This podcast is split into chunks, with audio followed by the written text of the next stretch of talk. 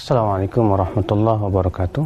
السلام ورحمة الله وبركاته. الحمد لله رب العالمين والصلاة والسلام على أشرف الأنبياء والمرسلين. نبينا محمد وآله وصحبه ومن تبعهم بإحسان إلى يوم الدين. أشهد أن لا إله إلا الله وحده لا شريك له وأشهد أن محمدا عبده ورسوله. قال الله تعالى في كتابه الكريم يا أيها الذين آمنوا اتقوا الله حق تقاته tamutunna illa wa antum muslimun amma ba'd. Ayol ikhwah, kita melanjutkan kajian kita yaitu kitab Fawaidul Fawaid. kita melanjutkan faslun man arada uluwa bunyani fa alaihi bitawthiqi asasihi wa ihkami wa shiddatil i'tinabih wa shiddatil i'tina'i bihi. Siapa yang ingin meninggikan bangunannya, hendaklah ia mengokohkan fondasi ya dan memperba, memperkuatnya dan betul-betul memperhatikan masalah fondasi ini. Fa innal bunyana ala qadri tawthiqil asasi wa ihkami. Karena bangunan itu kekuatannya sesuai dengan kekuatan ya pondasinya. Fal a'malu wad darajatu bunyan wa asasuhal iman amalan dan derajat adalah bangunan dan pondasinya adalah iman. Wa mata kana al-asasu wathiqan hamal al-bunyan wa tuli alaih. Ketika pondasi itu telah kokoh, telah kuat, ia akan dapat ya eh, apa namanya membawa bangunan tersebut sehingga bangunan itu bisa dibangun dengan tinggi dan kokoh juga. Wa idza tahaddama syai'un minal bunyan sahula tadarukuhu. Kalau bangunan itu ada yang sedikit rusak, maka mudah untuk diperbaiki. Ya, wa idza kana al-asasu ghairu wathiqin lam yartafi'il bunyan wa lam yathbut. Namun apabila pondasi itu tidak kuat, maka bangunan pun juga sulit untuk ditinggikan, bahkan ia pun tidak akan kokoh. Wa idza tahaddama syai'un min al-asas saqata al-bunyan aw kada. Ya, dan apabila pondasi itu rapuh, maka mungkin bangunan itu akan segera hancur. Ya, atau hampir-hampir dia akan roboh. Nah, di sini beliau ya akhi mengingatkan bahwa kita yang ingin membuat bangunan rumah saja, kita berusaha untuk mengokohkan mengokohkan dahulu pondasinya Demikian pula ketika kita ingin beramal saleh, maka kita kuatkan dulu ya pondasi amalan itu yaitu iman kepada Allah Subhanahu wa taala. Ya, sebab tanpa iman seseorang akan lemah di dalam amal. Tapi ketika seseorang imannya kuat, hatinya telah dipenuhi rasa cinta kepada Allah, rasa takut kepada Allah, rasa berharap kepada Allah, maka pohon iman atau bangunan iman atau bangunan amal pun akan segera apa namanya berdiri dengan indahnya. Fal'arifu himmatuhu tashihul asasu ahkamuhu. Orang yang berilmu, keinginan yang paling kuat adalah memperkuat pondasi ya dan memapankannya. Wal jahilu yarfa'u fil bina'i yamin an ghairi asasin. Sementara orang yang bodoh Orang yang tidak tahu, ia meninggikan bangunan dengan tanpa pondasi yang kuat. Falam yalbath fala yalbath bunyanuhu an yaskut. Hampir-hampir bangunan itu akan segera roboh. Subhanallah, ya akhwat Islam. Ya, kita tentunya seorang yang berilmu, dia akan lebih memperhatikan masalah kekuatan keimanan dia ya dia berusaha untuk memperkuat rasa cinta dia kepada Allah. Memperkuat rasa apa namanya keimanan dia ketakutan dia kepada Allah. Itu yang diperkuat diperkokoh. Sementara orang yang tidak berilmu yang dia pikirkan adalah beramal beramal beramal. Iya. Namun masalah hati masalah kecintaan dia kepada Allah ataupun yang lainnya kurang diperhatikan Allah berfirman, "Afaman assasa bunyanahu ala taqwa minallah wa ridwan." Khairun amman assasa bunyanahu ala syafa jurufin harin fin fanhara bihi fi nari jahannam.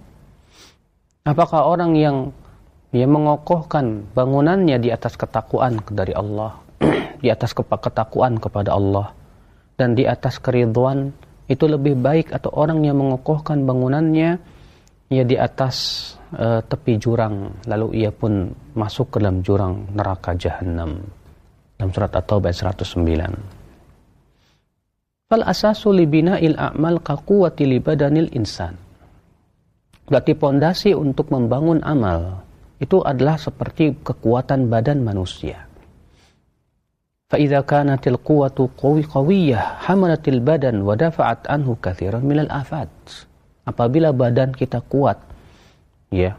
tubuh kita ini bagus maka dia akan melindungi badan dan akan mencegahnya dari berbagai macam penyakit yang hendak masuk ke dalam badan. Wa idza kanatil quwwatu dha'ifah dha'ufa hamluha lil badan wa kanatil afatu ilaihi asra syai. Ya. Dan apabila kekuatan badan itu lemah maka badan pun akan lemah untuk mengangkat badannya. Ya bahkan penyakit-penyakit pun akan mudah pula untuk masuk ke dalam badan.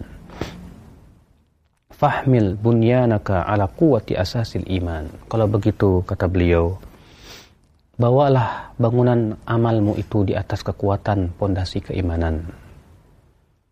Fa idza tasha'atha syai'un min a'alil bina wa sathihi kana tadaruku ashal 'alaika min khara min kharabil asas. Sebab apabila bagian atap itu ada yang rusak, itu mudah untuk diperbaiki daripada apabila yang rusak itu adalah pondasinya ya akhi. Wahadal asasu amran dan pondasi amal itu apa? Ada dua perkara kata beliau. Apa itu al-awwal yang pertama sihatul ma'rifati billah wa amrihi wa asma'ihi wa sifatih. Kelurusan dalam mengenal Allah. Demikian pula mengenal perintahnya, nama-namanya, demikian pula sifat-sifatnya. Ya, berarti kita harus meluruskan pengenalan kita kepada Allah. Selama ini sudahlah kita, sudahkah kita mengenal Allah dengan sebenar-benarnya pengenalan, mengenal perintahnya, mengenal nama, demikian pula mengenal sifat-sifatnya. Wathani, yang kedua tajridul inqiyadilah wali rasulihi duna masiwah. Memurnikan ketundukan kita kepada Allah dan Rasulnya. Ya tanpa yang lainnya. Ini adalah pokok yang kedua atau pondasi yang kedua. Betul-betul ya kita hanya uh, tunduk kepada Allah dan Rasulnya. Ya, adapun yang lainnya maka kita tunduk karena sesuai dengan perintah Allah dan Rasulnya. Adapun apabila tidak sesuai dengan perintah Allah dan Rasulnya kita tidak tunduk kepadanya. Fahada awthaqu asasin assasal abdu alaihi bunyana. Ini adalah merupakan pondasi yang paling kokoh di mana seorang hamba ya mengokohkan pondasinya pondasi bangunannya tersebut. Bihaswa bihasbi ya'talil bina awasya'a dengan kekuatan pondasi tersebutlah ya kekuatan bangunan pun akan teruji. Fahkimil asas wahfadil quwwah. Maka mapankan pondasimu dulu. Jaga kekuatannya. Wadum alal himyah kemudian teruslah penjagaan. Wastafriq idza zada bikal khiltu kemudian bersihkan sesuatu yang bisa merusak bangunanmu itu. Wal qasda wal qasda. Dan bersikaplah tengah-tengah jangan berlebihan dan jangan merecehkan. Waqad balagdal marad. Murad jika kamu lakukan ini semua kamu akan sampai kepada apa yang kamu inginkan. Wa illa famadamatil quwwatu dha'ifatan wal maddatul fasidatu mawjudatan wal والاستفراغ wal istifragu السلام على salama 'alal hayati fa innaha التوديع. Sebab apabila kekuatan kamu itu lemah ya demikian pula penyakit-penyakit yang ada pada badanmu pun juga banyak. Dan tidak ada usaha untuk membersihkan ya unsur-unsur yang rusak dari tubuhmu. Maka bacakan salam kepada kehidupan bahwa kehidupan itu akan segera meninggalkan dirimu. Ikhwatul Islam, a'azakumullah. Coba sebuah perumpamaan yang indah sekali. Ya, kesehatan amalan, kesehatan hati, bagaikan adalah kesehatan badan kita. Ketika badan kita kuat, stamina kuat, insya Allah dia akan memperkuat ya badannya sehingga pada waktu itu ya kuat pula gerakannya. Akan tetapi ketika badan itu lemah, masuk penyakit pun juga mudah masuk ke dalam tubuh kita. Maka di saat itu ikhwatal iman a'azzakumullah ya kita pun akan lemah pula di dalam apa namanya ya beramal saleh. فإذا كمل البناء فبيضه بحسن الخلق والإحسان إلى الناس. Nah, apabila bangunanmu telah sempurna, maka indahkanlah dengan apa akhlak yang baik dan perbuatan ihsan kepada manusia. Thumma huthu bisurin minal hadar. Kemudian pagari rumahmu itu bangunanmu itu dengan pagar apa? Kewaspadaan. Layak layak tahimuhu aduun wala tabdu aurah. Ya, pagar kewaspadaan itu adalah jangan sampai musuh setan itu merusak ya kekuatan iman kita. Dan jangan sampai terlihat aurat kita. Thumma arkhil satur ala abwabih. Kemudian tinggikan satur penutupnya di atas pintu-pintunya tersebut Thumma aqfilil babal a'zam bisukuti amma takhsha akibatah. Kemudian kuncilah pintu yang paling besar yaitu lidahmu dengan cara diam dari apa yang kamu khawatirkan akan buruk akibatnya nanti. Thumma raqib lahu miftahan min dzikrillahi bihi taftahuhu wa tughliquhu.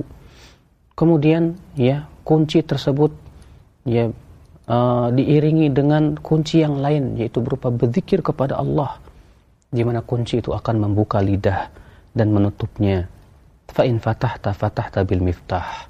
Jika kamu membuka kunci, membuka pintu, kamu akan membuka dengan kunci.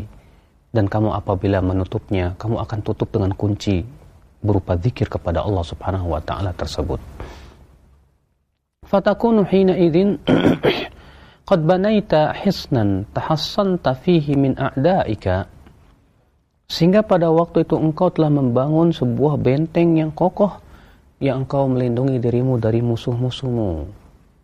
In atafa bihil adu lam yajid minhu madkhala faya asu minka di mana apabila musuh yaitu iblis dan tentara-tentaranya itu berusaha ya untuk masuk ke dalam benteng kita ya benteng, benteng pertahanan hati ini ia tidak mendapatkan apa namanya tempat untuk masuk ke dalamnya ya kenapa karena bangunan itu telah kokoh ya akhir di hati kita Thumma ta'ahad bina al-hisni kulla. Kemudian perhatikan terus bangunanmu itu. Fa innal aduwa idza lam yatma' fi ad-dukhuli min al-babi naqaba 'alaika an-nuqub min ba'idin bi ma'awil dhunub Karena musuh kalaupun ternyata tidak bisa masuk ke dalam bangunan rumah imanmu itu, ia akan mencari lubang lain. Ya dengan cara apa? Melubanginya dengan apa uh, dengan lubang-lubang berupa dosa. Fa'in ahmalta amrah wasala ilaikan. Kalau kamu tidak hati-hati, lubang itu akan sampai ke rumahmu. Fa'idhal adu ma'aka fi dakhil al-hisni fayas'ubu alaika ikhrajuhu. Sebab apabila musuh itu telah sampai ke dalam rumah kita, bahkan dalam pertahanan benteng kita, kata beliau, maka pada waktu itu sulit sekali untuk mengeluarkan musuh tersebut. Wa takunu ma'ahu ala thalathi khilal sehingga kamu pun dalam keadaan dalam tiga keadaan. Ima an yaghribaka 'ala al-hisni wa yastawli 'alaih. Ya, bisa jadi musuhmu akan menguasai benteng. Ya, sehingga akhirnya kamu kalah oleh musuhmu yaitu setan. Wa ima an yusakinaka fih atau musuhmu tinggal bersamamu. Wa ima an yashghalaka bi muqabalati an tamami maslahatika atau setidaknya ia akan menyibukkanmu ya untuk memperbaiki dirimu wa ta'uda ila ila saddin naqab ya walam syu'atil hisan maka kamu akan kembali berusaha untuk menutup ya lubang yang telah dilubangi oleh setan tersebut ya akhul Islam. Inilah ya akhul Islam azakumullah.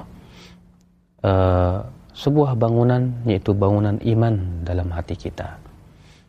Di mana kita berusaha untuk mem memperkokohnya dengan cara mengenal Allah, mendekatkan diri kita kepada Allah, bertakarub kepada Allah.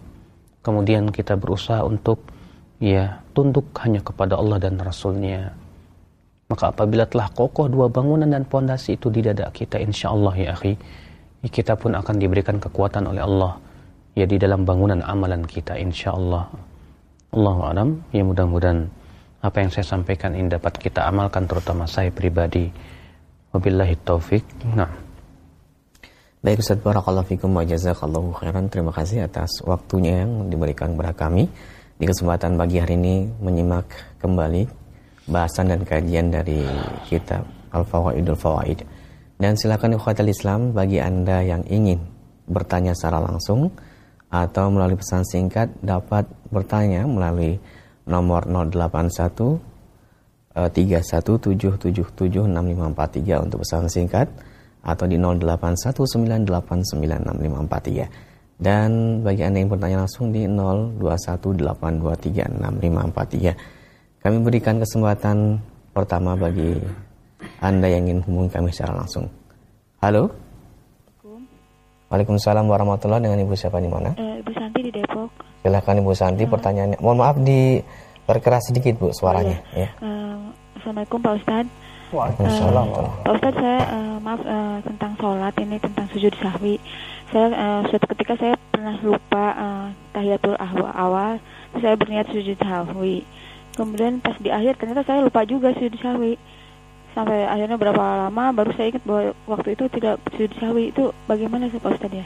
Baik Bu Santi. Assalamualaikum warahmatullahi wabarakatuh. Waalaikumsalam warahmatullahi wabarakatuh. Allah berfirman la yukallifullahu nafsan illa usaha Iya, sampai firmannya Rabbana la tu'akhidna in nasina au akhtana. Allah tidak membebani jiwa kecuali sesuai dengan kemampuan. Sampai firman Allah Rabbana la tu'akhidna Inna sina au akhtana. Wahai Rabb kami, jangan berikan sanksi kepada kami jika kami lupa atau salah. Ya. Maka sesuatu yang lupa dimaafkan insya Allah. Rasulullah SAW juga bersabda, Inna Allah tajawaza li an ummati al-khata' wa nisyan wa mastukrihu alaih. Sesungguhnya Allah memaafkan untuk umatku kesalahan yang tidak disengaja, lupa dan yang dipaksa. Allah Nah. Nah Ustaz Barakallahu Fikum terima kasih atas jawabannya untuk Bu Santi yang bertanya tadi. Silahkan yang berikutnya di belakang Ibu Santi. Kami tunggu di 0218236543. Pertanyaan kami harapkan berkesesuaian dengan pembahasan kita pada kesempatan pagi hari ini. Halo. Assalamualaikum. Waalaikumsalam warahmatullahi Dengan Ibu siapa? Di mana? Uh, ini Ustadz mengenai yang itu apa iman itu harus dibina dengan fondasi yang kuat. Yeah. Itu bagaimana kiat-kiatnya. Terus soalnya gini, Ustadz, uh, seorang muslimah kan dia tidak terhindar dari uh, namanya uh, datang bulan. Nah, kalau saya kan kalau datang bulan itu lama, Ustadz, uh, positif 10 hari. Nah, uh, jika kelamaan nggak sholat itu uh, rasanya jiwa saya tuh hampa gitu. Terus uh, suka apa ya uh, pokoknya merasa jauh gitu serasa lepas itu. Nah terus selama uh, kita tidak sholat itu amalan apa yang paling baik dan amalan apa yang uh, bisa mendekatkan kita kepada Allah Subhanahu Wa Taala? Cukup ibu Iya, yeah. terus ini apa itu? Nah, saya itu kan uh, kalau datang bulan itu kan tiga hari uh, datang, yeah, sudah itu tiga hari uh, berhenti. Nah sudah itu uh, dilanjutkan lagi empat hari. Jadi seluruhnya kan sepuluh hari. Nah karena saya itu uh, merasa jauh dari Allah apabila sudah berhari-hari tidak sholat. Jadi dalam waktu tiga hari yang berhenti itu saya gunakan uh, sholat gitu. Tapi hati saya itu ragu-ragu. Nah yang saya tanyakan itu apakah saya berdosa atau bagaimana? Tolong nasihatnya. Ya terima kasih ibu yang uh -huh. bertanya. Iya, Assalamualaikum. Waalaikumsalam warahmatullahi wabarakatuh. Uh, ibu, apabila ibu mempunyai kebiasaan uh, berhaid itu di 10 hari, tiga hari haid, tiga hari bersih, empat hari haid lagi, maka dalam tiga hari yang bersih itu haram untuk ibu melakukan sholat. Bahkan apabila ibu sholat, ibu malah berdosa. Kenapa demikian? Karena sholat di waktu haid itu diharamkan ya bagi wanita haid. Maka hendaklah ibu e, menyibukkan dengan amalan soleh yang lain. Ya, seperti berzikir kepada Allah, Demikian pula seperti menghadiri majlis menghadiri majlis ta'lim. Demikian pula ya bersodakoh, berbuat baik kepada manusia. Masih banyak lain amalan-amalan saleh. Maka dari itu tiga hari yang ketika ibu bersih ini tetap tidak diperkenankan ibu untuk melaksanakan sholat. Kenapa? Karena ibu masih di dalam fase apa namanya haid Ya, walaupun itu bersih, walaupun itu bersih. Tapi karena ini masalah masih masih fase haid, tetap tidak diperkenankan ibu untuk sholat pada waktu itu. Iya. Wallahu a'lam. Nah. Nah, Ustaz. Barakallahu fikum wa jazakallahu khairan. Sedangkan untuk amalan-amalan bagi orang yang haid tentu masih banyak Ustaz. Ya? Betul. Sedekah iya. dan sebagainya gitu. Betul. Ya. Ikhwatul Islam rahimani Allah wa iyyakum. Silahkan bagi Anda yang bertanya di 0218236543. Kami tunggu kembali, silahkan. Halo. Halo, Assalamualaikum. Waalaikumsalam warahmatullahi uh, Assalamualaikum Pak Ustadz. Waalaikumsalam. Boleh ya? Ya silakan. Dari Ibu siapa Bu? Kan, uh, dari Ibu Laila di Jawa Barat. Silakan Ibu. Gini Pak Ustadz, kan ini kan lagi bulan Maulid ya. Uh, boleh nggak sih? Saya kebetulan ada orang dia bilang katanya puasa tujuh hari, uh-huh. nggak makan garam, pokoknya nggak bernyawa deh ya. Yeah. Saya sih pikir bagus untuk darah tinggi aja, nurunin penyakit ya. Baik. Tapi itu sebenarnya hukumnya apa sih? Terus udah gitu uh, pokoknya tujuh hari lah dari hari uh mhm. -huh. hari kemarin tuh sampai hari Sabtu baru uh, inilah biasanya mereka kayak maulitan gitu ya. Uh -huh. uh, selamatan lah. Terus kalau soal iman ini saya juga nggak yakin ya itu kan gimana itu bid'ah apa gimana sih Ustaz? Baik Ibu. Uh, kalau ini ya soal puasanya gimana?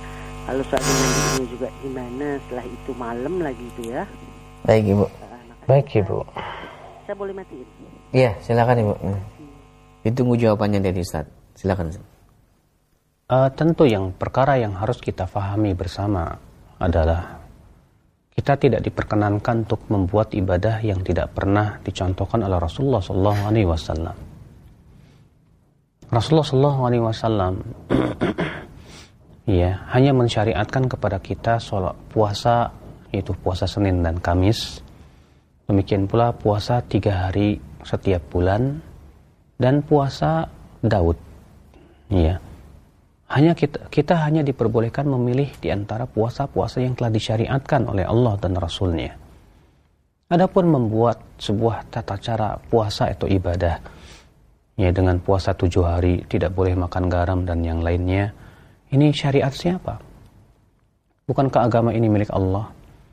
Bukankah kita beribadah kepada Allah sesuai dengan apa yang Allah cintai dan ridhai, bukan sesuai dengan syariat dengan selera-selera kita. Agama bukan milik kiai, agama pun bukan milik adat istiadat. Agama bukan milik siapa-siapa, ia milik Allah Rabbul Alamin. Kewajiban kita tentu ya di dalam beribadah dalam beragama kita berusaha untuk mengikuti syariat pencipta alam semesta ini itu Allah Subhanahu wa taala pemilik agama yang hak maka Allah berfirman ala lillahi dinul khalis ketahuilah milik Allah lah agama yang murni ini Allah juga ber, ia berfirman dan mengecam orang-orang musyrikin yang membuat-buat ibadah yang tidak diizinkan oleh Allah am lahum syuraka'u syara'u lahum minad dini ma lam ya'zam bihillah Apakah mereka mempunyai sekutu-sekutu yang membuat syariat untuk mereka? Apa-apa yang tidak diizin, diizinkan oleh Allah Subhanahu wa taala? Kita tidak diperkenankan ya, akhi. Ya untuk membuat syariat yang tidak pernah diizinkan oleh Allah Subhanahu wa taala. Maka kewajiban kita adalah lihatlah ya apakah itu dilaksanakan oleh Rasulullah ataukah tidak. Maka apabila Rasulullah SAW melakukannya, kita lakukan apabila Rasulullah SAW tidak tidak melakukannya karena ya padahal pendorongnya ada demikian pula penghalangnya pun tidak ada maka tinggalkanlah bukankah sebaik-baiknya uswah kita adalah Rasulullah Allah berfirman laqad kana lakum fi rasulillahi uswatun hasanah ya sungguh telah ada pada diri Rasulullah SAW uswatun hasanah suri tauladan yang yang terbaik maka yakinlah bu yang dibawa oleh Rasulullah itu yang terbaik ya sebaik-baiknya petunjuk itu petunjuk Rasulullah salawatullahi alaihi wasallam. Nah. Nah, terima kasih atas jawaban dan nasihatnya. Berikut kami akan beralih ke pesan singkat beberapa pertanyaan yang telah masuk. Yang pertama kami bacakan pertanyaan dari Ibu Armi Nasution di Pamulang, Ustaz. Assalamualaikum warahmatullahi wabarakatuh, Ustaz Abu Yahya. Bagaimana cara kita agar iman tidak naik dan turun dan bagaimana cara agar menguatkan pagar keimanan kita khususnya pada saat kita sudah merasa ini sudah bangunan iman kita sudah roboh Ustaz. Silakan yang kita pikirkan bagaimana iman itu naik dan tidak turun. Bukan tidak naik dan tidak turun. Ya karena keimanan itu naik dengan ketaatan kata para ulama. Dan turun dengan kemaksiatan. Maka untuk mempertahankan keimanan kita agar tidak turun dan tidak terjadi erosi keimanan maka kita berpenting untuk banyak beramal saleh mendekatkan diri takarub kepada Allah. Ya, kita banyak berzikir kepada Allah. Kita banyak ya sholat, terutama sholat malam. Demikian pula puasa-puasa sunnah. Demikian pula membaca Al-Quran. Kita banyak bersodakah. Ya, lalu kemudian kita tinggalkan maksiat-maksiat yang bisa melemahkan keimanan kita. Ya, kita berusaha untuk bertakwa kepada Allah, memperkuat rasa takut kita kepada Allah sehingga pada waktu itu kita ya mampu mengerem ya syahwat kita karena syahwat apabila kita tidak mempunyai remnya sulit sekali untuk bisa meninggalkan perbuatan maksiat kepada Allah Subhanahu wa taala. Maka dari itu ya akal Islam ya kita terus minta kepada Allah ya pertolongan dan bantuannya sebagaimana Rasulullah SAW juga ya mengajarkan kita untuk berdoa Allahumma inni ala dzikrika wa syukrika wa husni ibadatika. Ya Allah, bantu aku untuk senantiasa berzikir kepadamu. Bantu aku untuk mensyukuri nikmatmu dan bantu aku untuk uh, memperbaiki ibadahku kepadamu. Doa yang sangat penting sekali sebab kalau Allah tidak bantu kita, kita tidak akan mampu ya untuk menaati Allah Subhanahu wa taala dan mempertahankan keimanan ini. Allahu a'lam.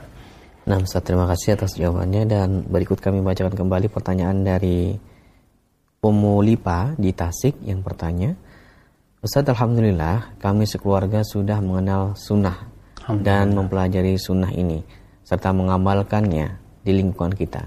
Akan tetapi Ustaz, di lingkungan di mana kami tinggal ini, di sekelilingnya syarat dengan ibadah-ibadah yang tidak dicontohkan oleh Rasulullah Sallallahu Alaihi Wasallam dan nyebar di sini penganut salah satu aliran tarekat.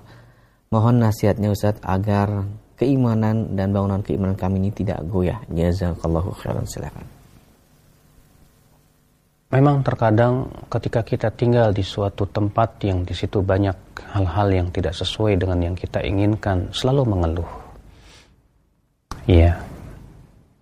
Kalau kita tidak ingin mengeluh, silahkan Anda pindah ke tempat yang di situ ditegakkan padanya sunnah. Sehingga tidak perlu lagi Anda berpikir galau ataupun yang lainnya.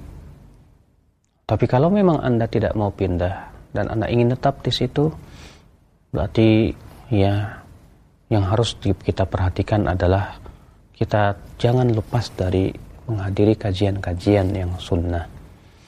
Ya kemudian terus disibukkan dengan menuntut ilmu dan memperbaiki diri ya kemudian berusaha untuk terus ya memperhatikan apa namanya uh, keimanan kita hati kita. Demikian pula kita berusaha juga terus untuk apa namanya mengawasi ya diri kita sendiri. Memang ya di saat ketika kita sendirian syaitan akan lebih mudah menggoda daripada ketika kita bersama manusia yang lain yang saleh. Makanya kata Rasulullah ya serigala itu biasanya mengintai kambing yang sedang sendirian.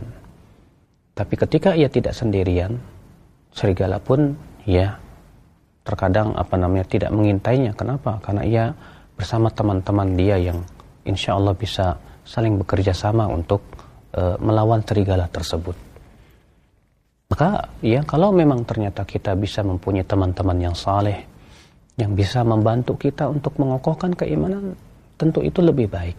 Ya, Allah a'lam. Nah. Nah, Ustaz, pertanyaan berikutnya dari Ahmad Nawawi. Di Lombok, Ustaz, beliau bertanya, Ustadz, saya ingin bertanya pada antum bagaimana cara kita agar tetap merasa ikhlas di dalam mengerjakan sunnah atau tuntunan Nabi Shallallahu Alaihi Wasallam. Keikhlasan ya akhi adalah merupakan barang yang mahal. Ikhlas adalah mengharapkan keridhaan Allah. Ya, dan apa yang ada di sisi Allah Subhanahu wa taala.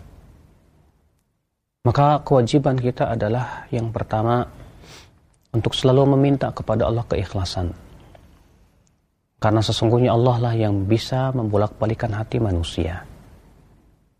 Yang kedua, kita berusaha setiap setiap kali kita beramal saleh, kita memperhatikan hati kita dan mengoreksi hati kita. Ya, sebelum kita beramal, tanyalah hati kita. Saya beramal untuk siapa karena apa? Bila ternyata masih ada noda-noda ya ria di dalam hati kita, ketidakikhlasan, segera kita meluruskan hati kita tersebut ya kita berusaha kemudian kita gunakan muraqabah mengawasi diri ya kita awasi terus hati kita ya jangan sampai kemudian sesuatu yang bertentangan dengan keikhlasan itu ya menghancurkan bangunan ya ibadah kita sambil kita terus ya berusaha dan berusaha memohon kepada Allah agar Allah memberikan kepada kita keikhlasan maka ya akhi, memang keikhlasan itu mahal. Namun pengaruhnya dahsyat di dalam kehidupan. Ya teruslah perjuangan melawan diri tak akan pernah habis sampai meninggal dunia. Dan Rasulullah bersabda afdalul jihad yaitu jihadun al jihad ya, apa namanya al mujahidu man jahada nafsahu li taatillah. Hakikat orang yang berjihad itu adalah yang menjihadi dirinya untuk menaati Allah Subhanahu wa taala. Allahu a'lam. Nah, Ustaz, barakallahu fikum. Dan ikhwatal Islam, berikutnya kami undang kembali Anda silakan yang ingin bertanya di 0218236543. Secara langsung Anda ungkapkan pertanyaan Anda yang berkesesuaian dengan pembahasan kami. Halo? Ya, ya Assalamualaikum. Waalaikumsalam warahmatullahi Dengan Bapak siapa di mana ini? Dari Syahrudin Tanjung Selor, Pak. Iya, silakan Pak Syahrudin pertanyaannya. Iya. Assalamualaikum Ustaz. Waalaikumsalam warahmatullahi Ustaz, ini pertanyaan saya tentang bersikir selesai sholat berjamaah Ustaz. Uh -huh. Di sini kan ada di hadis Bukhari di mana hadis ini menjelaskan bahwa se setelah sholat berjamaah kebiasaan Nabi Shallallahu Alaihi Wasallam mengeraskan fikirnya. Uh-huh. Yang saya tanya Ustaz ini bagaimana penjelasan hadis ini Ustaz? Yeah. Apakah kita wajib mengeraskan fikir kita setelah sholat berjamaah? Nah, terus yang kedua Ustaz. Halo. Iya, silakan Bapak. Yang kedua saya tanyakan, saya kan alhamdulillah sekarang sudah mulai menerapkan senang. Tapi sepertinya di lingkungan saya tidak senang. Uh -huh. Jadi apa sikap saya terhadap mereka Ustaz? Yeah. Mohon sorry, pencerahannya Ustaz. Barakallahu Assalamualaikum warahmatullahi wabarakatuh. Waalaikumsalam warahmatullahi wabarakatuh. Tunggu jawabannya. Silakan, Pak. Ini sebetulnya terjadi ikhtilaf para ulama tentang apakah disyariatkan mengeraskan suara berzikir setelah sholat atau tidak. Pendapat Imam Ahmad bin Hambal mengatakan bahwa zikir setelah sholat itu disyariatkan dikeraskan. Ini berdasarkan riwayat Ibnu Abbas dalam riwayat Muslim yang disebutkan karena raf'us saut ya bitakbiri ba'da salati ala ahdi Rasulullah sallallahu alaihi wasallam adalah mengangkat suara dengan berzikir ya setelah salat itu ada pada di, pada ada pada zaman Rasulullah sallallahu alaihi wasallam. Dalam satu riwayat yang lain kami dahulu ya mengetahui selesainya salatnya Rasulullah SAW itu dengan takbir. Sehingga dijadikan dalil hadis ini oleh Imam Ahmad bin Hambal ya bahwa ini menunjukkan disyariatkan untuk mengeraskan bacaan sholat. Ya bacaan setelah sholat maksudnya. Sementara Al-Imam Syafi'i rahimahullah berpendapat bahwa berzikir setelah sholat itu disyariatkan dengan cara sir, tidak dikeraskan. Ini berdasarkan firman Allah Subhanahu wa taala, "Wadhkur rabbaka fi nafsika tadarru'an wa khifatan wa dunal jahri minal. Berzikirlah kepada Rabbmu ya pada dirimu dengan penuh tadarru dan rasa takut dan suara yang tidak dikeraskan. Kata Imam Syafi'i pada asalnya ini adalah ayat merupakan yang menunjukkan kepada asal zikir bahwa zikir pada asalnya tidak dikeraskan. Dan Imam Syafi'i rahimahullah menjawab dalil Imam Ahmad dengan mengatakan bahwa Ya perkataan Ibnu Abbas tersebut tidak menunjukkan bahwa zikir tersebut dilakukan oleh Rasulullah secara terus-menerus. Akan tetapi sebatas untuk mengajarkan saja. Ya, namun tidak terus-menerus. Kata Imam Syafi'i rahimahullah.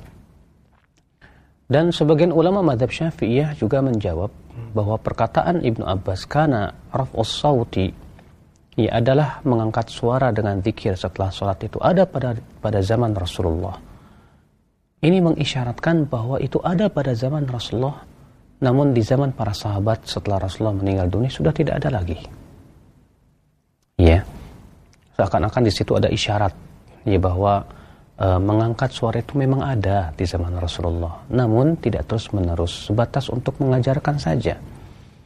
Ya, kenapa? Karena asal dalam berzikir adalah tidak dikeraskan. Dan pendapat inilah yang saya condong kepadanya, ya bahwa zikir setelah sholat itu disyariatkan untuk tidak dikeraskan. Namun boleh dikeraskan sekali-kali apabila di mimbabi ta'lim, itu untuk mengajarkan kepada manusia. Adapun pertanyaan Bapak yang kedua, maka sikap tetaplah Bapak bersikap dengan masyarakat dengan sikap yang baik. Tetaplah berakhlak dengan akhlakul karimah tersenyumlah kepada mereka. Ya bergaulah dengan pergaulan yang baik. Bertawunlah saling tolong menolonglah dalam perbuatan kebaikan dan ketakwaan. Tetap ya Bapak untuk bersabar menghadapi gangguan-gangguan mereka. Mungkin karena ketidaktahuan mereka sehingga akhirnya mereka menganggap Bapak ini sesat. Ya. Kenapa? Akibat daripada ketidaktahuan mereka. Maka kewajiban Bapak untuk terus ya Uh, memberikan uswah hasanah, suri tauladan yang baik dalam akhlak, dalam muamalah dan yang lainnya. Allahu a'lam. Nah.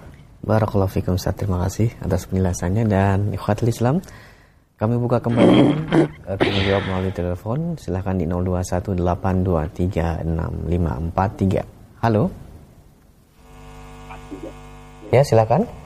Assalamualaikum warahmatullahi wabarakatuh. Waalaikumsalam warahmatullahi wabarakatuh. Nah, ini Pak Ustadz, saya mau tanya. Silakan. Uh, tadi masalah puasa Senin Kamis dengan puasa pertengahan bulan. Eh, mohon maaf Ibu, dikecilkan terlebih dahulu monitor atau suara televisinya Ibu. Dikecilkan televisinya. Dan uh, puasa pertengahan bulan. Jadi kalau kita sudah memilih puasa pertengahan bulan, kita tidak perlu lagi puasa Senin Kamis begitu Pak Ustadz. Satu. Kedua, kedua Pak Ustadz begini. Uh, ada anak saya dahulunya kerja di bank fungsional. Jadi Alhamdulillah sudah hampir satu tahun dia resign, tinggalkan karena kami selalu mendengar pengajian sunnah ini Pak Ustadz. Nah, tapi yang saya tanyakan, sebelum dia berhenti dulu, uh, ada ponakan yang masuk ke bank konvensional ini uh, atas bantuan dia Pak Ustadz. Oh. Nah, jadi uh, kemudian sekarang kami setelah resign anak kami, kami suruh meninggalkan mereka belum mau. Jadi apakah kami tetap apakah kami ikut berdosa dengan membantunya dulu pernah membantu untuk masuk ke bank konvensional itu Pak Ustadz?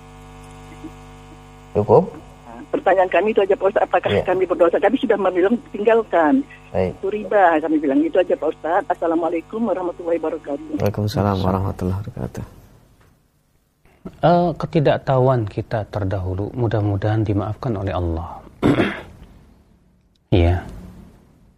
Adapun setelah kita tahu sekarang bahwa itu perkara yang tidak diperbolehkan dan kita juga sudah resign dan kita sudah bertaubat kepada Allah, maka itu semoga ia menggugurkan dosa-dosa kita. Kewajiban kita hanya sebatas memberitahu, memberitahu saja kepada orang yang pernah kita bantu bahwa itu ternyata riba atau setidaknya berinteraksi dengan riba, ya. Sedangkan bahaya riba itu sangat besar sekali.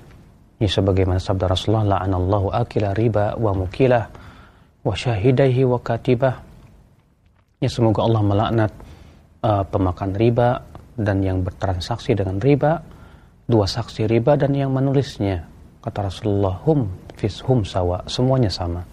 Mendapatkan laknat Allah Subhanahu wa taala. Adapun yang pertama tadi apa tadi ya? mengenai puasa Ustaz apabila kita sudah meng, uh, berpuasa Senin Kamis atau berpuasa Daud apakah tatkala kita sudah puasa tengah bulan kita tetap mengerjakan puasa Daud seperti oh, iya. Ustaz? Uh, puasa pertengahan bulan itu tiga hari 13, 14, 15 maka ketika kita melakukan 13, 14, 15 dan bertepatan dengan Senin atau Kamis maka tidak mengapa kita uh, double double niat ya kita niatkan untuk puasa Senin juga dan juga sekaligus misalnya bertepatan dengan tanggal 13 maka ini pendapat jumhur ulama yang mengatakan diperbolehkannya menjamak dua so, dua dua ibadah yang bersifat sunnah. Iya maka misalnya sholat sunnah uh, dua sholat sunnah digabungkan. Seperti misalnya sholat sunnah qobliyah subuh dengan sholat sunnah uh, apa namanya istikharah maka demikian pula puasa puasa pun bisa bisa kita gabungkan ya kita gabungkan misalnya puasa Senin dengan puasa Ayyamul Bid misalnya Allah nah Baik, terima kasih atas jawabannya dan berikutnya kami berikan kembali kesempatan bagi Anda yang ingin menghubungi nomor kami di 0218236543. Halo.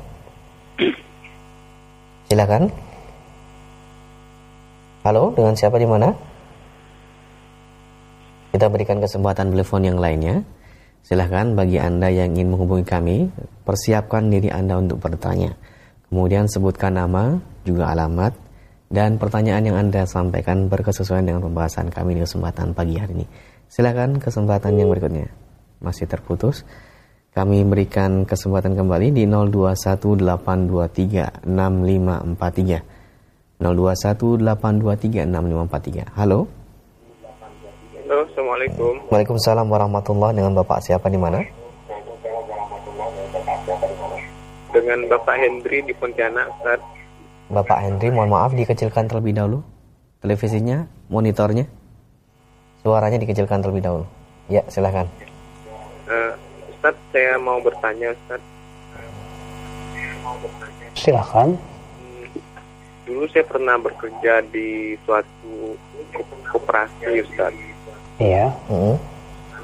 dan sudah lama saya resign dari sana. Jadi saya ingin, jadi saya meninggalkan hutang di sana dan jumlah itu cukup besar Ustaz. Baik.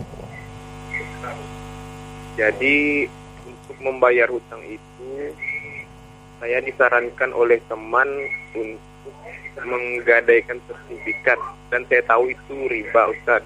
Jadi bagaimana kiat-kiat saya agar bisa membayar hutang itu Ustaz dan jalannya hanya hanya sertifikat itu Ustaz. Baik Bapak cukup pertanyaannya. Dan satu lagi Ustaz. Um, yang tentang bahasan tadi yang Ustaz bilang harus diam itu bagaimana ya Ustaz ya dan ya cukup itu Ustaz. Iya. Jazakallahu khair. Oh, iya. Silakan Ustaz.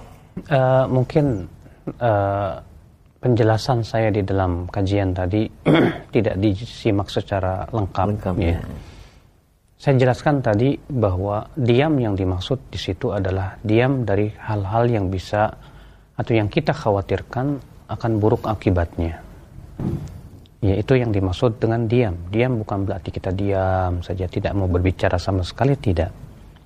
Ya, justru berbicara di dalam kebaikan itu adalah perkara yang sangat dianjurkan sekali. Berzikir kepada Allah, baca Quran dan yang lainnya. Selama yang kita ucapkan itu adalah perkara yang maslahat dan manfaat kita ucapkan. Tapi ketika hal seperti itu bisa merusak akhirat kita, atau yang kita khawatirkan itu akan bisa merusak akibat nanti, maka lebih baik kita diam. Adapun tentang masalah hutang tadi bisa ditanyakan ke ustadz lain ya. Yeah. Dalam kajian Dr. Erwandi mungkin ya. Yeah. Allah nah. Barakallahu fikum Ustaz, terima kasih atas jawabannya. Dan berikutnya kami akan beralih ke pesan singkat. Silahkan ukhatul Islam yang ingin bertanya melalui pesan singkat di 081 319896543. Kami ulang kembali di 081317776543. Berikutnya khawatir Islam kami bacakan dari hmm, Abu Fauzan yang bertanya, Ustadz bila pagar iman kita banyak lubangnya, prioritas yang mana yang harus kita tutup terlebih dahulu? Jazakallahu khairan. Uh, tentu yang paling berbahaya karena ya keburukan itu bertingkat-tingkat. Maka apabila di sana ada yang paling berbahaya yang berhubungan dengan masalah akidah, keimanan, ini dulu yang harus kita perbaiki. Ya, karena itu adalah merupakan pondasi. Dan mempertahankan pondasi itu lebih ya kita perhatikan. Maka ini yang kita harus pilih dan pilah mana yang harus diperbaiki terlebih dahulu tentu adalah yang paling terpenting dulu masalah keyakinan, masalah akidah ya kepada Allah Subhanahu wa taala. Lalu kemudian lihat setelah itu yang penting lagi, yang terpenting lagi, yang terpenting lagi. Ya. Nah, di sinilah kita akan terlihat kefakihan kita di dalam menyelesaikan perkara seperti ini. Makanya kata para ulama, orang yang fakih bukanlah orang yang bisa membedakan halal dan haram. Akan tetapi hakikat orang yang fakih yang mengetahui derajat kehalalan dan derajat keharaman. Ya, sehingga kita mengetahui mana yang harus didahulukan dan mana yang ya kita akhirkan Allah a'lam. Baik Ustaz, terima kasih atas penjelasannya dan berikutnya kami bacakan pertanyaan dari Ibu Evi di Bandung. Assalamualaikum warahmatullahi wabarakatuh. Bagaimana cara membentengi diri dari rasa ujub Ustaz? Silakan. Membentengi diri dari rasa ujub tiada lain adalah dengan sering menangisi kesalahan diri kita dan mengingat kekurangan-kekurangan diri kita. Ujub muncul ketika kita sibuk dengan mem memikirkan kelebihan diri kita. Yang kita ingat adalah kelebihan-kelebihan kita, bahwasanya kita ini diberikan oleh Allah kelebihan. Sehingga pada waktu itu kita pun merasa bangga dengan kelebihan yang ada pada diri kita tapi ketika kita menyibukkan diri kita ya dengan uh, mengingat kesalahan kita, kekurangan kita, insya Allah itu adalah keselamatan. Oleh karena itulah ada seorang sahabat yang bernama Uqbah bin Amir berkata kepada Rasulullah, Ya Rasulullah, man najah? Wahai Rasulullah, apa itu keselamatan, wahai Rasulullah? Apa kata Rasulullah? Ya, amsik alaika lisana, keselamatan itu kamu tahan lidahmu. Kemudian wabki ala khati'atik, tangisi kesalahanmu sendiri itu. Ya, tangisi dosa-dosamu. Ingat akan kekurangan-kekuranganmu. Ingat akan dosa-dosamu. Ketika kita sibuk dengan menangisi diri sendiri, maksudnya menangisi kesalahan kita, dosa-dosa kita, kita pun juga mengetahui tentang kekurangan jiwa kita. Maka hal seperti ini insya Allah akan membawa kita kepada ketawaduan dan membuang jauh-jauh daripada rasa angkuh, Demikian pula rasa ujub dalam hati kita. Wallahu. Nah. Baik Ustaz, terima kasih. Dan pertanyaan selanjutnya dari Anissa di Lombok yang bertanya Ustaz. Assalamualaikum. Mohon penjelasannya tentang ciri iman yang sempurna yang ada pada diri manusia. Jazakumullahu khairan. Iman yang sempurna ketika pelakunya telah berhasil melaksanakan kewajiban dan menjauhkan larangan-larangan. Ya, karena ketika pohon iman yang wajib itu telah ia pelajari, ia telah pelihara. Demikian pula hal-hal yang bisa mengurangi kesempurnaan iman berupa maksiat-maksiat itu ia telah tinggalkan. Maka itu menunjukkan imannya telah sempurna. Tapi ketika ia masih meninggalkan sebagian kewajiban atau ia mendatangi larangan-larangan, maka itu menyebabkan pohon pohon imannya telah tidak sempurna lagi. Maka tentu di sinilah ya bahwa kesempurnaan iman akan diraih di saat kita memelihara kewajiban-kewajiban iman dan meninggalkan hal-hal yang bisa merusak keimanan berupa maksiat-maksiat kepada Allah. Wallahu a'lam. Nah. Baik Ustaz Barakallahu Fikum wa jazakallahu khairan. Dan berikutnya kami undang kembali silahkan bagi Anda yang ingin bertanya langsung menghubungi kami di 0218236543. Halo. Assalamualaikum. Waalaikumsalam warahmatullahi wabarakatuh. Dengan siapa? Di mana? Aisyah. Silakan pertanyaannya Ibu. Ya. Ini Bapak saya mau minta dikoreksi tentang saya ziarah kubur karena ibu saya kan baru meninggal. Ya. Uh, saya pertama itu masuk sebelum masuk saya berdoa Assalamualaikum warahmatullahi Setelah itu saya masuk lalu saya berdoa kepada Allah yaitu Ya Allah hindarkanlah ibu dari atas kubur lalu kosonglah kuburan itu dan bersihlah cahaya kuburan itu. Ah, mohon Setelah, maaf ibu, mohon maaf kurang bisa begitu tangkap, kita tangkap pertanyaan ibu dengan jelas. Uh, diperjelas dan dipersingkat ibu ya pertanyaannya silakan. Ya. Akan dia kubur itu saya takut berbuat kesalahan. Iya. Saya masuk, sebelum masuk saya berdoa. Assalamualaikum warahmatullahi. Setelah itu saya masuk jalan kubur itu lalu saya berdoa. Terus itu setelah itu saya mengambil tanah satu genggam di atas kuburan ibu lalu saya taburkan di atas kuburan ibu. Ya. Setelah tidak itu. Ya. Sudah, itu Ya. Assalamualaikum warahmatullahi wabarakatuh. Waalaikumsalam warahmatullahi wabarakatuh. Cukup panjang satu Silakan adalah Rasulullah Shallallahu Alaihi Wasallam suatu malam diperintahkan oleh Allah untuk ziarah kubur. Maka Rasulullah Shallallahu Alaihi Wasallam pun datanglah ke Baki. Lalu kemudian Rasulullah menghadap ke kiblat dan berucap Assalamualaikum dar kaum mu'minin wa inna insyaallah bikum lahiqun nas'alullah lana wa lakumul afiyah. Dan Rasulullah Wasallam hanya sebatas mendoakan. Ya tidak beliau apa namanya mengambil eh, tanah-tanah uh, kuburan. Tidak pula membawa bunga-bunga untuk ditaburkan. Ya tidak pula ada ritual-ritual seperti membacakan Al-Qur'an di sisi kuburan. Semua itu tidak pernah dilakukan oleh Rasulullah SAW ketika berziarah kubur maka tentu sebaik-baiknya petunjuk adalah petunjuk Rasulullah Shallallahu Alaihi Wasallam. Ya kita sebagai umat Nabi Muhammad kewajiban kita adalah mengikuti beliau salawatullahi alaihi wasallam. Allahu a'lam. Nah. Baik Ustaz barakallahu fikum wa jazakallahu khairan. Berikutnya khawatir Islam kami berikan kesempatan kembali. Di 0218236543 silahkan. Halo halo assalamualaikum waalaikumsalam warahmatullahi dengan ibu siapa di mana dari Firliana di situ Bondo silakan ibu Firliana dikecilkan terlebih dahulu volume TV-nya ibu ya. Assalamualaikum Ustaz. Waalaikumsalam warahmatullah. Barakallahu fiik. Barak. Iya. Ini kan di sini kan uh, banyak peringatan-peringatan tentang perayaan bulan Maulid. Yang dipegang pada para ustadz-ustadz di sini laulaka laulaka andaikan tidak ada engkau Muhammad kami tidak mungkin menciptakan bumi dan langit. Terus yang kedua katanya Rasulullah itu sukanya pakai baju merah. Apa benar ini Ustaz? Syukron atas jawabannya. Wajah syakallah Assalamualaikum warahmatullahi wabarakatuh. Waalaikumsalam warahmatullahi wabarakatuh. Uh, ya riwayat lau walaulaka walaulak. Ya kalau bukan karena kamu hai Muhammad, aku tidak akan menciptakan langit dan bumi. Dikatakan oleh Imam Al-Ajuluni la aslalah, tidak ada asalnya sama sekali. ya bahkan itu perbuatan ya kaum tasawuf.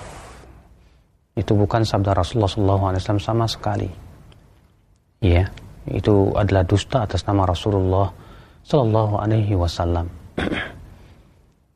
uh, adapun memakai baju merah betul dilakukan oleh Rasulullah Shallallahu Alaihi Wasallam.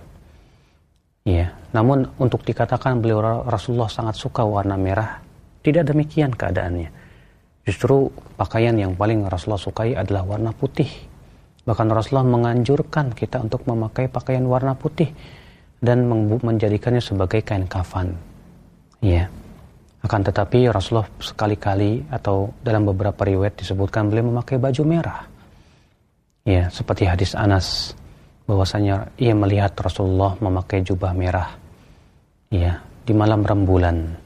Kemudian ia melihat rembulan, ia melihat Rasulullah ternyata lebih indah Rasulullah sallallahu alaihi wasallam. Allahu a'lam. Nah. Terima kasih atas jawaban dan nasihatnya. Berikut kami berikan kembali satu telepon kembali. Silakan di 0218236543. Halo.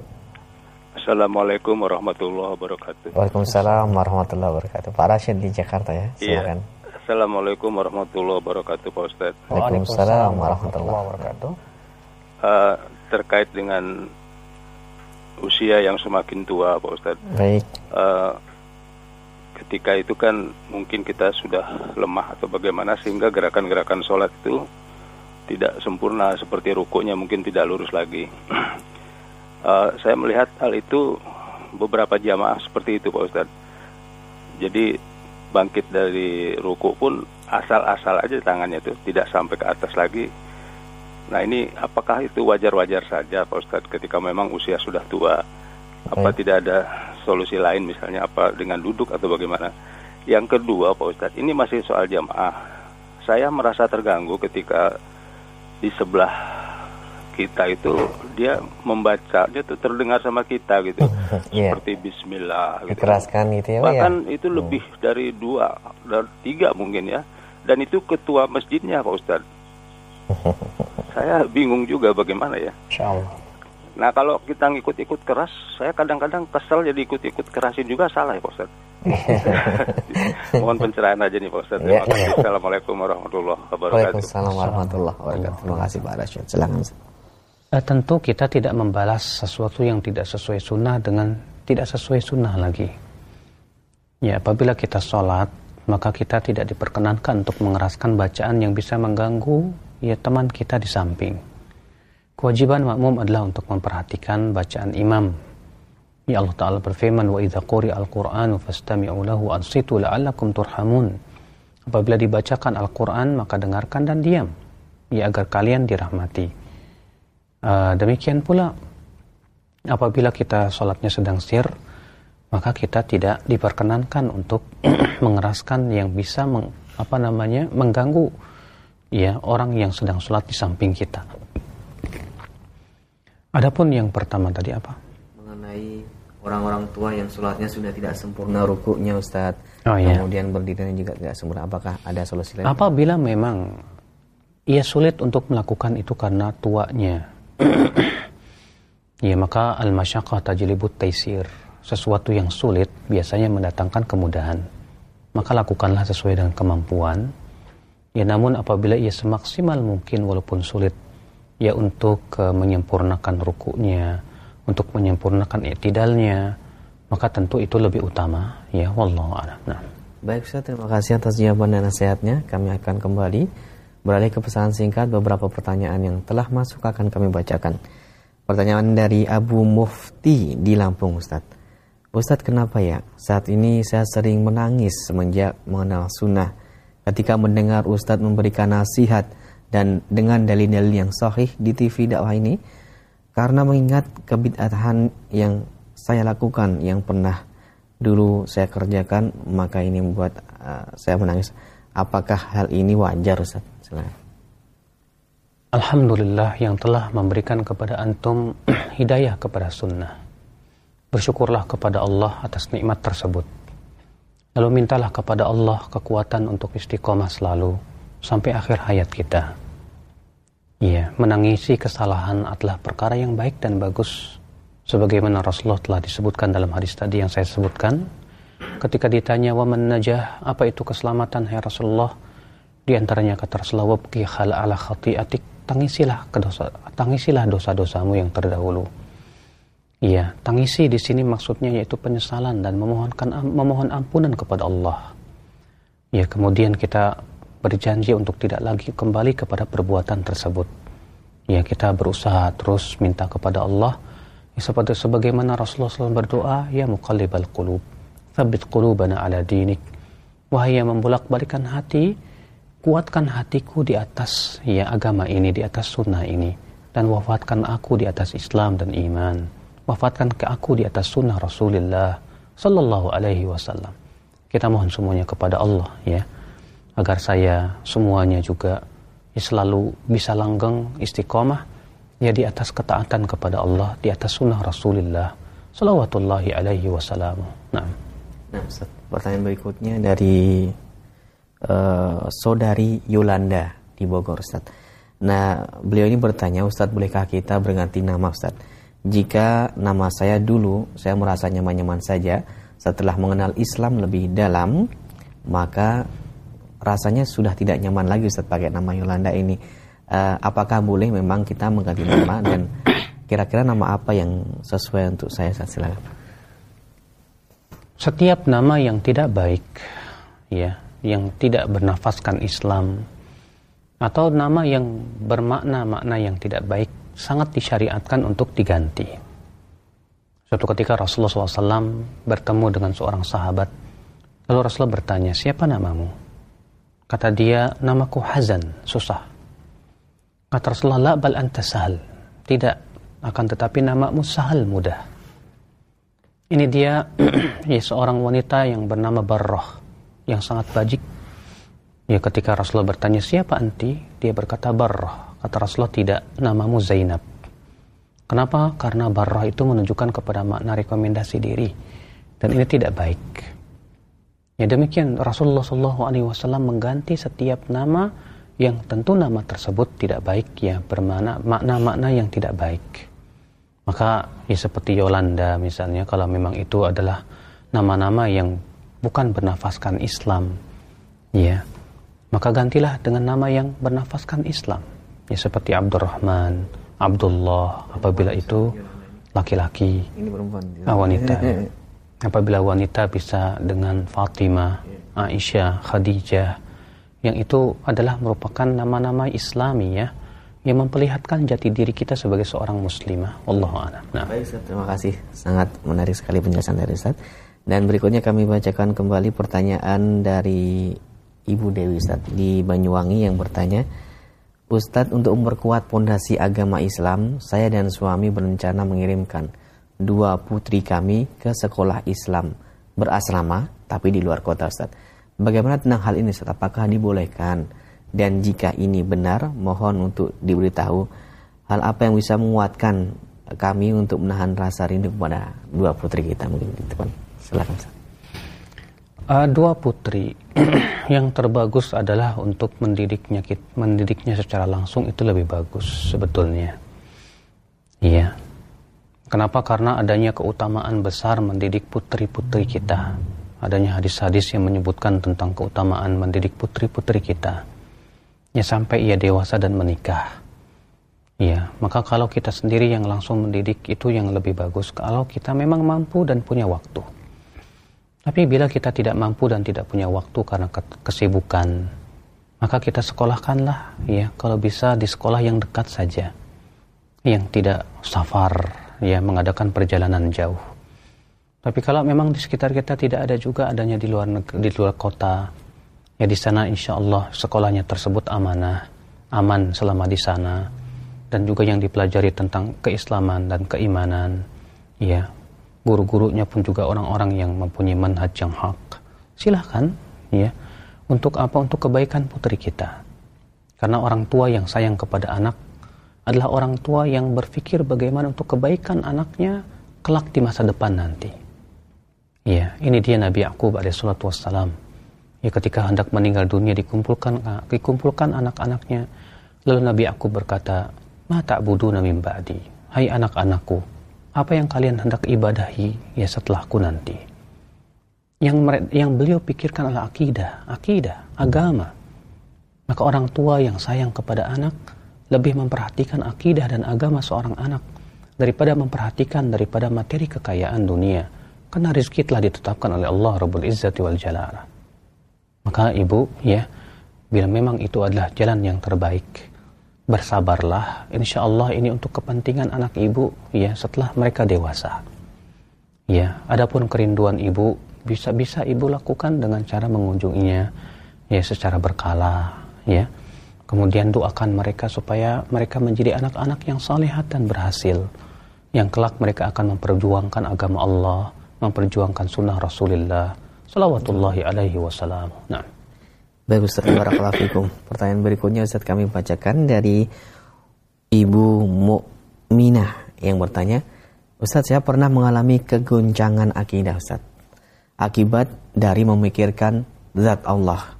Hampir-hampir saya menjadi gila. Tapi saat ini Alhamdulillah saya merasa lebih dekat dengan Allah. Tapi Ustaz terkadang masih dalam hati ini memikirkan zat Allah dan terpleset. Lalu saya membaca ta'awud dan beristighfar. Mohon nasihatnya Ustaz agar hal semacam ini tidak mengganggu pikiran saya sila.